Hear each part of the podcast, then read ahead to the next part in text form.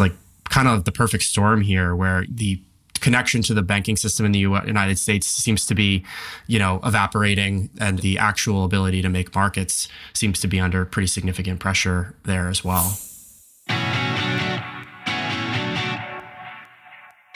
Hello, and welcome to the Crypto Brief, a podcast from the Fidelity Center for Applied Technology. Every week, we get together to discuss current events and trends in blockchain technology, tokenization, DeFi, NFTs, mining, and related aspects of the crypto ecosystem. I'm your co host, Ryan Stubbe, Director of Bitcoin Mining, and I'm joined by Jason Ward, Head of the Blockchain Incubator, Parth Gargava, Product Architect within Fidelity Labs, and Jack Neureuter, Research Analyst with Fidelity Digital Assets. Before we begin, just a friendly reminder that this discussion is for educational purposes only and should not be viewed as investment advice or a recommendation for any security or asset. The views expressed are those of the co hosts and not necessarily those of Fidelity Investments or its affiliates. As we all know, digital assets are speculative and highly volatile and are only for those investors with a high risk tolerance. So let's dive into what's been happening recently.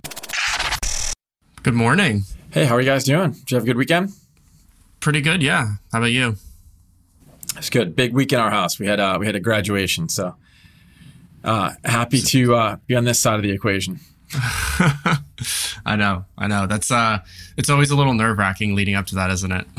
My God, it was, it was like a ridiculous math problem and trying to sequence all the different activities and who needs to be where, what needs to be done at what point in time. Um, yeah. So, yeah, that's that's exciting though. Congrats to your son. Thank you and we don't we don't have Parth this week. Parth is he's away at the um, Cornell's IC3 boot camp. Um, so you know, looking forward to kind of hearing um, hearing about that when he's when he's back in a in a few weeks. Um, so I think let's just jump right in. There's there's last week was a very very busy week um, in in the crypto news sphere. Of course, if you've been even loosely paying attention, two very notable um, enforcement actions taken by the, the SEC. One uh, earlier in the week against Binance, and then the day after um, against Coinbase. Um, and and just a, a, huge amount of information coming out around around those different complaints. Um, and you're you're starting to see kind of the the in the early days portions of the industry, different exchanges and companies taking certain actions to kind of hedge against what some of the perceived risks are as a result of, of these suits. So we're gonna we'll we'll dig into kind of what the um, the complaints are and then maybe talk a little bit about um, about again what the, the ripple effects have been, and then maybe if we have time at the end, Jason, I'd be love to get your thoughts around um, some of the proposed legislation that we saw come out last week, um, which of course was really interestingly timed again with with um, you know the complaints that were fi- filed. Um, so I think just let's go chronological. So maybe let's let's start with Binance. Um, so Jack, do you mind just giving us an overview of of what the complaint against Binance is and what it contains? Yeah, certainly. And like you said, this is these are kind of the the two stories that are driving crypto markets right now. Both of them centered around actions taken by the SEC. So the SEC filed 13 charges against Binance entities and their founder, Changpeng Zhao, CZ, as everyone calls him, uh, on June 5th. So that'd be last Monday as we're speaking currently. Uh, remember back in March, the CFTC brought a series of charges against Binance. Now we're seeing the SEC step forward with charges against Binance and CZ. Um, the list, you know, it's it's quite exhaustive, but it kind of includes what I would look at as sort of two categories. And we're going to get to Coinbase as well, as that was the follow on. I think that was Tuesday of that week. So it, it's sort of back to back dominoes from, from the SEC. But there's two categories for Binance that these charges fit into. One bucket was more around, you know, offering unregistered securities. Uh, so I'll go, I'll go through a little bit of the list. Unregistered exchange, broker, and clearing agency was was one of the allegations um, the offering of unregistered securities. That included BNB, BUSD, so their native token and their stablecoin that they were issuing that has since paused, uh, that was created with Paxos, uh, their lending platform as part of that sort of allegations of potential unregistered securities. Uh, and then there was also sort of a, a subset of things that applied only to Binance here in this case, which was around the misappropriation of funds and accusations that funds that were held by Binance US were then potentially siphoned off to trading entities, which CZ was the operator of, things that kind of look like FTX had been partaking in. Potentially, the SEC is, is saying that Binance might have been doing or has been doing. Um, and so now at the moment, we're kind of left wondering because of the seriousness of these allegations. I think some people are saying if you add up CFTC and the SEC both going after Binance, could we potentially hear from the DOJ because of the seriousness of these offenses? I don't want to mm-hmm. like allude to the idea that we know anything's coming or not. Um, but again, if you if you look at some of the allegations, they do look like potentially you know that could be something that we hear in the future. And then just kind of like analyzing or looking at the market right now i checked glassnode just before we got on here. Bitcoin balances are down 5 to 6% uh, over the past week and a half on binance. So down a little bit but overall you know kind of surprising that we're, we're still seeing the vast majority of assets on binance.com you know still being held there.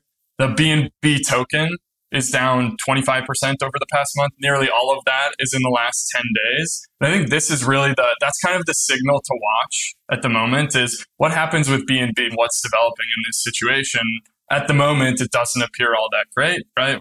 Yeah, and thanks for the summary there. I think just a few other things that kind of have really stood out to me as well is since the complaint was filed, we did see uh, Binance US come out and say that you know they were suspending US dollar deposits, um, and that if you wanted to get you know your again fiat off of the platform, you know, over bank transfers that you should do it immediately um, because, you know, their banking partners um, in the United States were moving to sever their relationship. So I think that's obviously really telling. Um, and, you, and, you know, we've, we've also seen them, I think you, you maybe alluded to this um, with, with uh, BUSD and BNB, but we've also seen them delist several other trading pairs, um, again, since the, the complaint was filed. Um, and I'm curious also to get your thoughts. I, I know um, this is maybe a bit contested, but it, it's looking like um, liquidity on on Binance US is down almost 78% um, since last week, with a, a, number of large market makers um, moving away from the platform. So again, you know, it's you know, it's like kind of the perfect storm here, where the connection to the banking system in the United States seems to be, you know, evaporating, and the actual ability to make markets seems to be under pretty significant pressure there as well. Yeah, there was a, a period of time last week where the price of Bitcoin on Binance and Binance US specifically was trading at like a quite a large premium to you know other spot exchanges, Coinbase, for example. Uh, you know, it was a meaningful percentage, and usually what you would see if it was a healthy market, is market makers would arbitrage the spreads across these exchanges. I mean, this goes all the way back to like 2016, 2017. Things were super inefficient. And then all of these market makers stepped in and, and sort of increased the, the overall efficiency such that you know, spreads across exchanges or pricing is, is relatively decent in, in crypto markets. And now you're seeing trouble in paradise, so to speak, for Binance and then nobody wants to step in and arbitrage that. It's a sign of, you know, like you said, some of these market makers stepping away and, and thinking the reward is not worth the risk there. The risk, yeah. I, I think yeah. if you if you look beyond even uh, Binance US, there was reporting done by uh, CoinDesk that um, a group called uh, Hyblock Capital runs a global bid ask indicator, and that metric, which essentially looks at the the resting bid and ask orders for about 1,100 coins worldwide fell by 20% across the spot market. So definitely um, a, a, pullback on liquidity in, in, action. But I have to say, one of the things that I had uh, heard on the radio previously and had read in a few different articles that is, um, I think, probably going to be a challenge for the Binance team is that back in 2018, their compliance officer had expressed some concerns about um, their operations maybe being interpreted as a um, an unregistered securities exchange. So it's one of those situations where there's a lot of information out there. Uh, since this was being reported on some months ago, it's not surprising to see it referenced in the current suit. Yeah, and so I think I think that's a that's a good segue then into you know the the second big news story of the week, um, which is the SEC taking uh, action against Coinbase. Um, and so this was really like a, a one-two punch. I think the market was still assessing and, and reeling somewhat from from the Binance news. Um, and so the SEC's action against Coinbase, there's definitely some some similarities, but there's also some differences. So I, think there's there's like three key areas, right? The first, um, Jack, to your point, was around kind of market function, um, and so the SEC is saying that Coinbase acts as a broker, exchange, and a clearing agency, um, consolidated into one entity, um, and these are traditionally segregated functions in in your kind of traditional financial uh, market structure, um, but they all, you know, under securities law re- require registration with the SEC, and so the that's that's really the first, I would say, allegation is that um, Coinbase has been kind of fulfilling this, these these three roles, um, and that they never they never registered, um, you know, as any of those entities with the SEC. Um, the second, which is is not you know not super surprising based on the Wells notice that the SEC uh, served Coinbase um, earlier in the spring, is is around their staking offering, right? So again, th- this language was was kind of already in the Wells notice, saying that their their staking as a service offering um, constituted an unregistered security. Um, and I think J- Jason, you um, you dug into the the complaint specifically. What was the language that the uh, the SEC used on this? Yeah, so it, it was reported by uh, CNBC that the SEC language noted that in this staking program was a way for investors to earn financial returns through Coinbase's managerial efforts.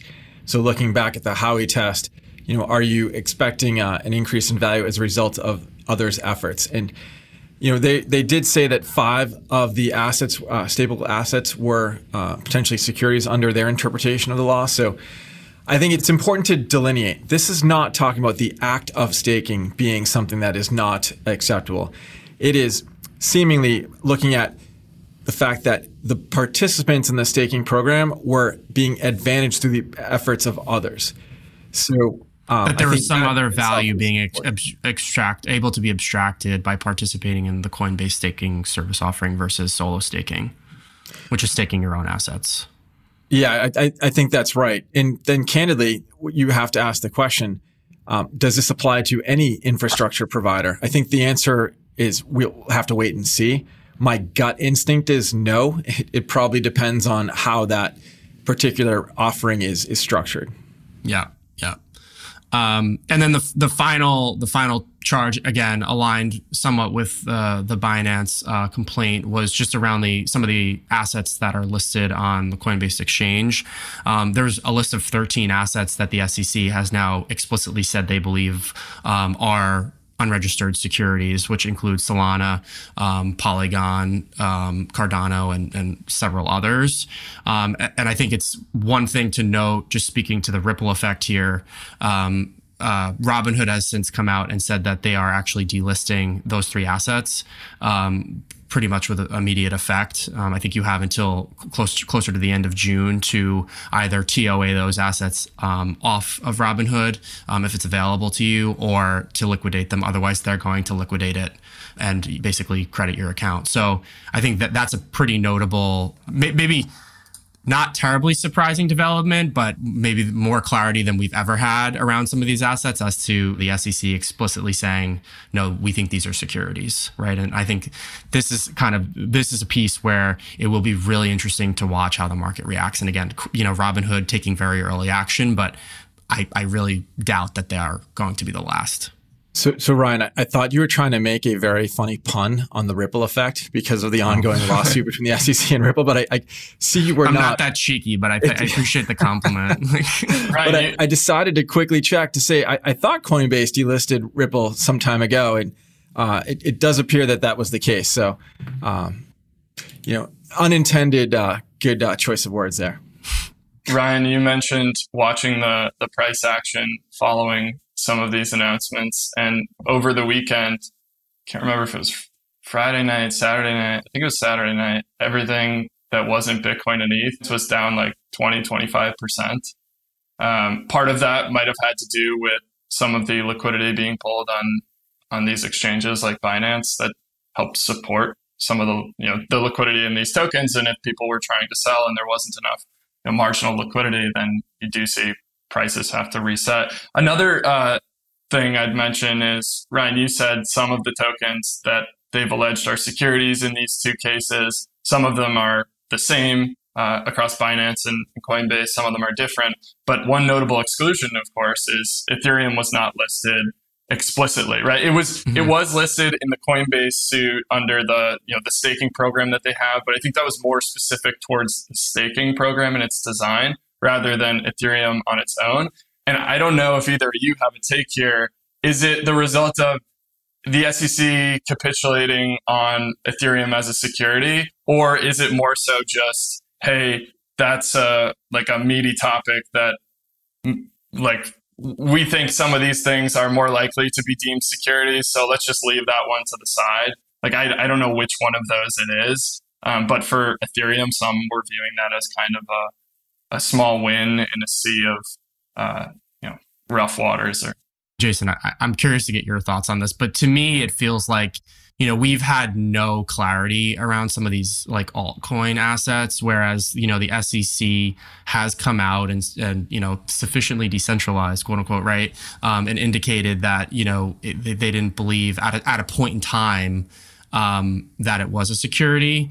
Um, ETH, that is. Um, but I think recent actions, Jack, have kind of cast some uncertainty on that point of view because they have listed in certain lawsuits Ethereum as potentially being a security. And there hasn't been any really, you know, again, material guidance to indicate, um, you know, if their line of thinking around this issue has changed, right? So I think because they've come out and, and stated, you know, that it's one way, it's kind of maybe a little bit harder to unwind, right? If if it their their point of view on this has changed. So I don't know if we're, you know, I think yeah, the market's reading this as, you know, a largely positive thing, but I don't know that we're necessarily out of the woods on on that particular issue just yet. So I yeah, I I agree with you. And that's the skeptic in me. Well, I, I, think there's some positioning that's gone on. And Jack, specific to these particular cases, it may be that they feel strongly that they don't need to pull that in because they've got uh, strong enough arguments other for wins. the other tokens. But yeah. it's important to note that the SEC tried to have the uh, documents related to uh, Bill Hinman's speech about sufficiently decentralized sealed in the Ripple lawsuit. And the federal judge overseeing that suit um, basically came out earlier this year saying that uh, the SEC cannot seal those documents. So um, I, I think that on the ongoing perspective, you know, people view, and I say broad brush, people view Ethereum as a commodity in part because of the prior communications from an SEC official. Now, what I think is also kind of telling, in, in Jack, I know you follow these metrics quite a bit as well, is that in, in the wake of the, we'll, we'll call it sell off of the weekend associated with the illiquidity, uh, the Bitcoin and Ethereum dominance rose to 47.7% for Bitcoin and 19.9% for Ethereum. So I think that reflection of nearly one fifth of value being placed in Ethereum is an expression of confidence from the, the market and the, the participants in this crypto ecosystem. It's a great point, Jason. Um, yeah, totally agree. I mean, there was clearly two assets that, uh, you know, excluding stablecoins, of course, there were clearly two assets that behaved differently from nearly the rest of the market. And they were the two largest, you know, each having their own kind of unique use cases and network effects. I mean, these are things that, you know, we kind of constantly talk about as Bitcoin and Ethereum being the two kind of decentralized ecosystems that have real networks of users. Yeah. Um, and as you can, you know, imagine Coinbase coming out very strongly against these charges. Um, I think, um, you know, the, their chief legal officer, you know, saying that they are basically going to operate business as usual until there's, um, you know, there's some outcome in, in this lawsuit, um, and kind of echoing uh, comments that we've heard from Brian Armstrong that you know this type of approach to the space is, is long term going to really um, have a negative impact on you know America's um, you know leadership role as an innovator in this space. Um, and Brian Armstrong, I think, again, because these lawsuits came out so close to one another, Coinbase may be looking to put a little bit of distance between the charges against Binance versus the charges against them, just given, you know, again, as we've covered, the kind of uh, pretty significant differences in some of those charges, right? Um, and I, I think Coinbase is, is is gearing up for a very significant battle, right? And, and I'd be curious to get your your takes on this. Um, it's seeming like this could drag on for quite some time because it, it, it's clear to me that Coinbase is is not prepared at this point to back down, um, and that they're going to they're going to fight this. Yeah, Jack, if you don't mind, I, I got some thoughts to share on this that I, that I've, I've been thinking a lot about. So first, I think the timing of the two lawsuits was intended for maximum effect. Day after day, drop the more serious Binance one first and try to um, essentially say, oh, and Coinbase doing the same things, which they're not. You know, some of the things are, are um, appear to be similar between the two lawsuits, but as Jack pointed out and you pointed out, Ryan, they're they're very different um, when it comes down to the details. So I, I think there's a, a, bit of an intent to maybe um, sway the court of public opinion well before the adjudication of these cases will take place, which I think is going to take years. You know, we've seen people pushing offshore. Uh, Coinbase has talked about moving offshore in order to have a, a more um, productive regulatory environment for their operations, as have others.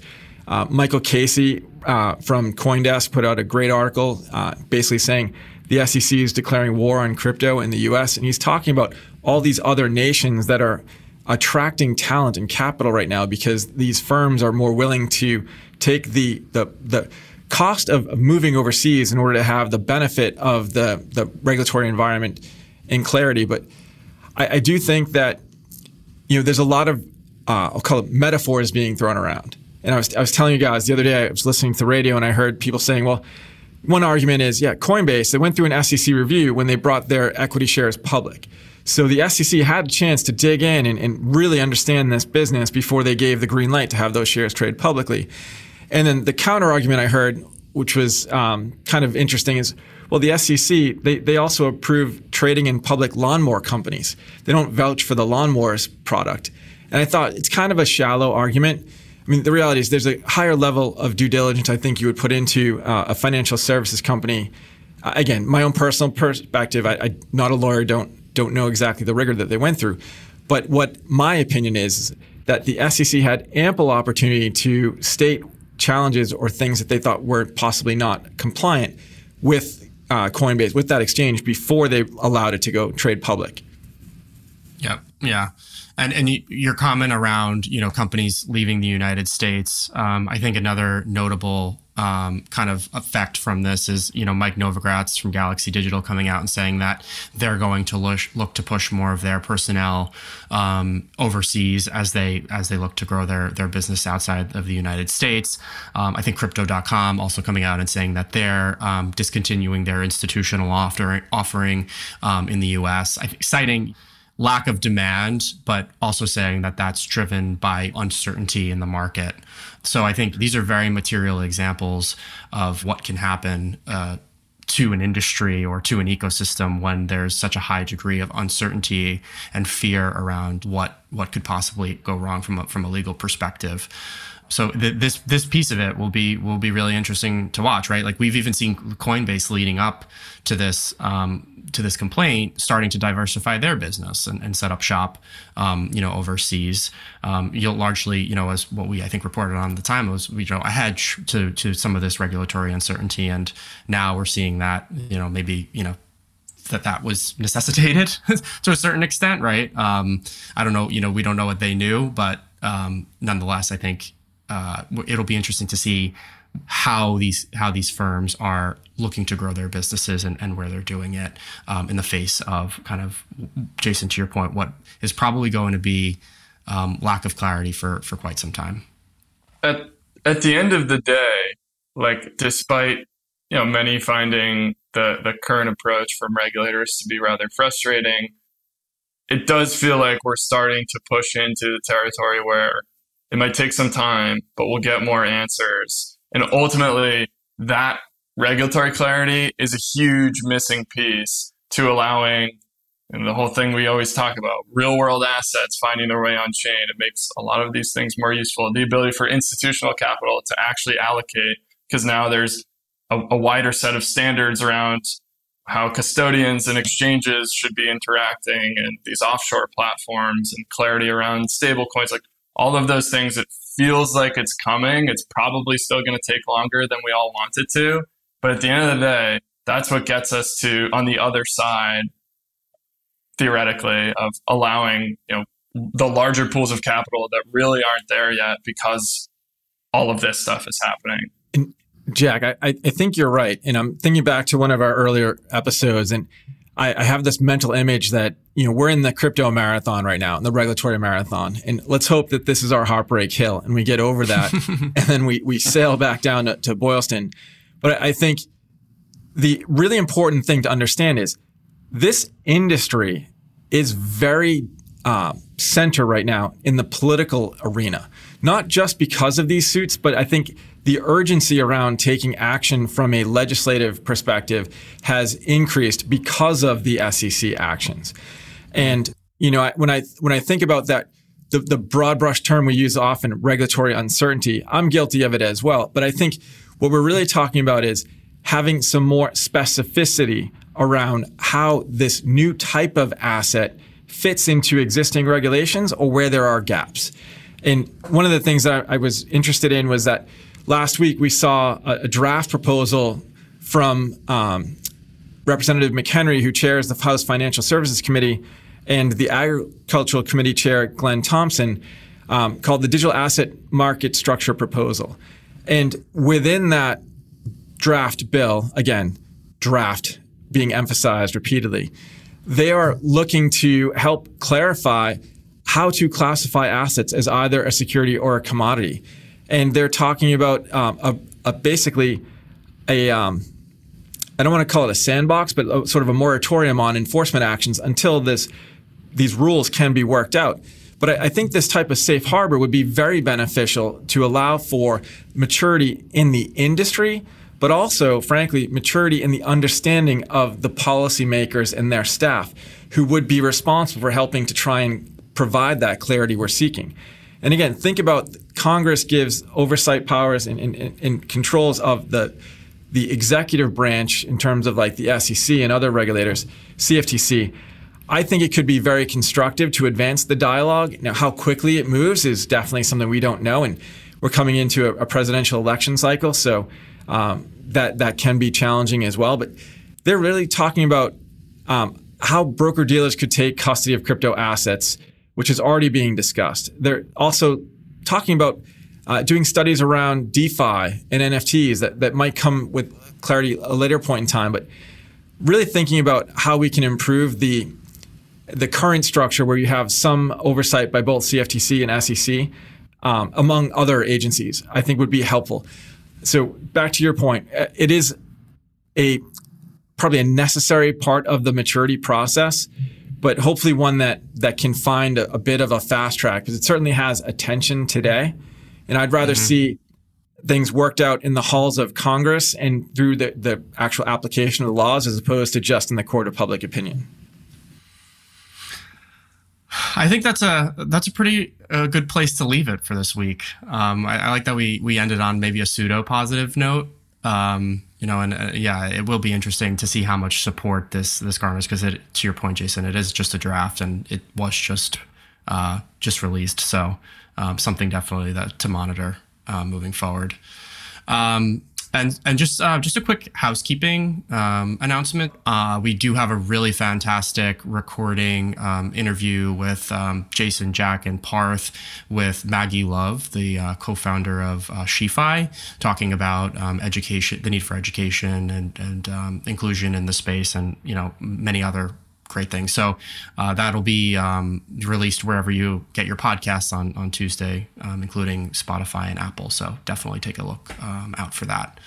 Um, and I think that's uh, that's it for this week. Thanks, guys, for a great discussion. Um, you know, I'm, I'm, sure we'll be there's a lot that we talked about this week that will be uh, ongoing for quite some time. So we'll be uh, monitoring it closely. See you. Have a great rest of your day. Thanks, guys. See you later. Digital assets are speculative and highly volatile, can become illiquid at any time, and are only for those investors willing to risk losing some or all of their investment and who have the experience and ability to evaluate the risks and merits of an investment. Past performance is no guarantee of future results. This podcast was produced by Fidelity Center for Applied Technology, also known as FCAT. FCAT does not offer digital assets nor provide clearing or custody of such assets. It is for informational purposes only and is not intended to provide tax, legal, insurance, or investment advice and should not be construed as an offer to sell, a solicitation of an offer to buy, or a recommendation for any security or other asset by any Fidelity entity or any third party. Views expressed are as of the date indicated based on the information available at the time and may change based on market or other conditions. Unless otherwise noted, the opinions provided are those of the authors and not necessarily those of Fidelity Investments or its affiliates. Fidelity does not assume any duty to update any of the information. Fidelity and any other third parties mentioned in the podcast are independent entities and not affiliated. Mentioning them does not suggest a recommendation or endorsement by Fidelity. This information is not intended for distribution to or use by any person or entity in any jurisdiction or country where such distribution or use would be contrary to local law or regulation. Persons accessing this information are required to inform themselves about and observe such restrictions. Third party trademarks appearing herein are the property of the respective owners. All others are the property of FMR LLC. Copyright 2023 FMR LLC. All rights reserved. 1040156